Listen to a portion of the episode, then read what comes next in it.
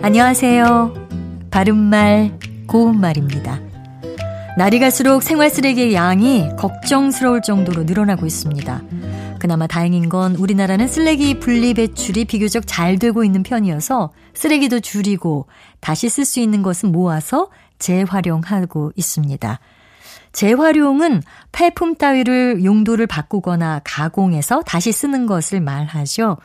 종이나 병, 플라스틱 같은 것을 재활용한다든지 고철을 재활용해서 철강재의 해외 수입을 줄인다든지 해서 경제적으로도 효과를 얻을 수 있습니다. 그래서 요즘은 재활용을 뜻하는 recycling에서 더 나아가서 버려지는 물건을 활용해 새로운 가치를 가진 제품들을 생산하고 있습니다. 이것을 영어로 upcycling이라고 하는데요. 재활용할 수 있는 옷이나 의류 소재 따위에 디자인과 활용성을 더해서 가치가 높은 제품으로 재탄생시키고 있습니다. 업사이클링은 우리말로 새 활용이라고 부르고 있는데요. 재활용처럼 한 단어로 인정된 것은 아니기 때문에 새와 활용을 띄어서 씁니다.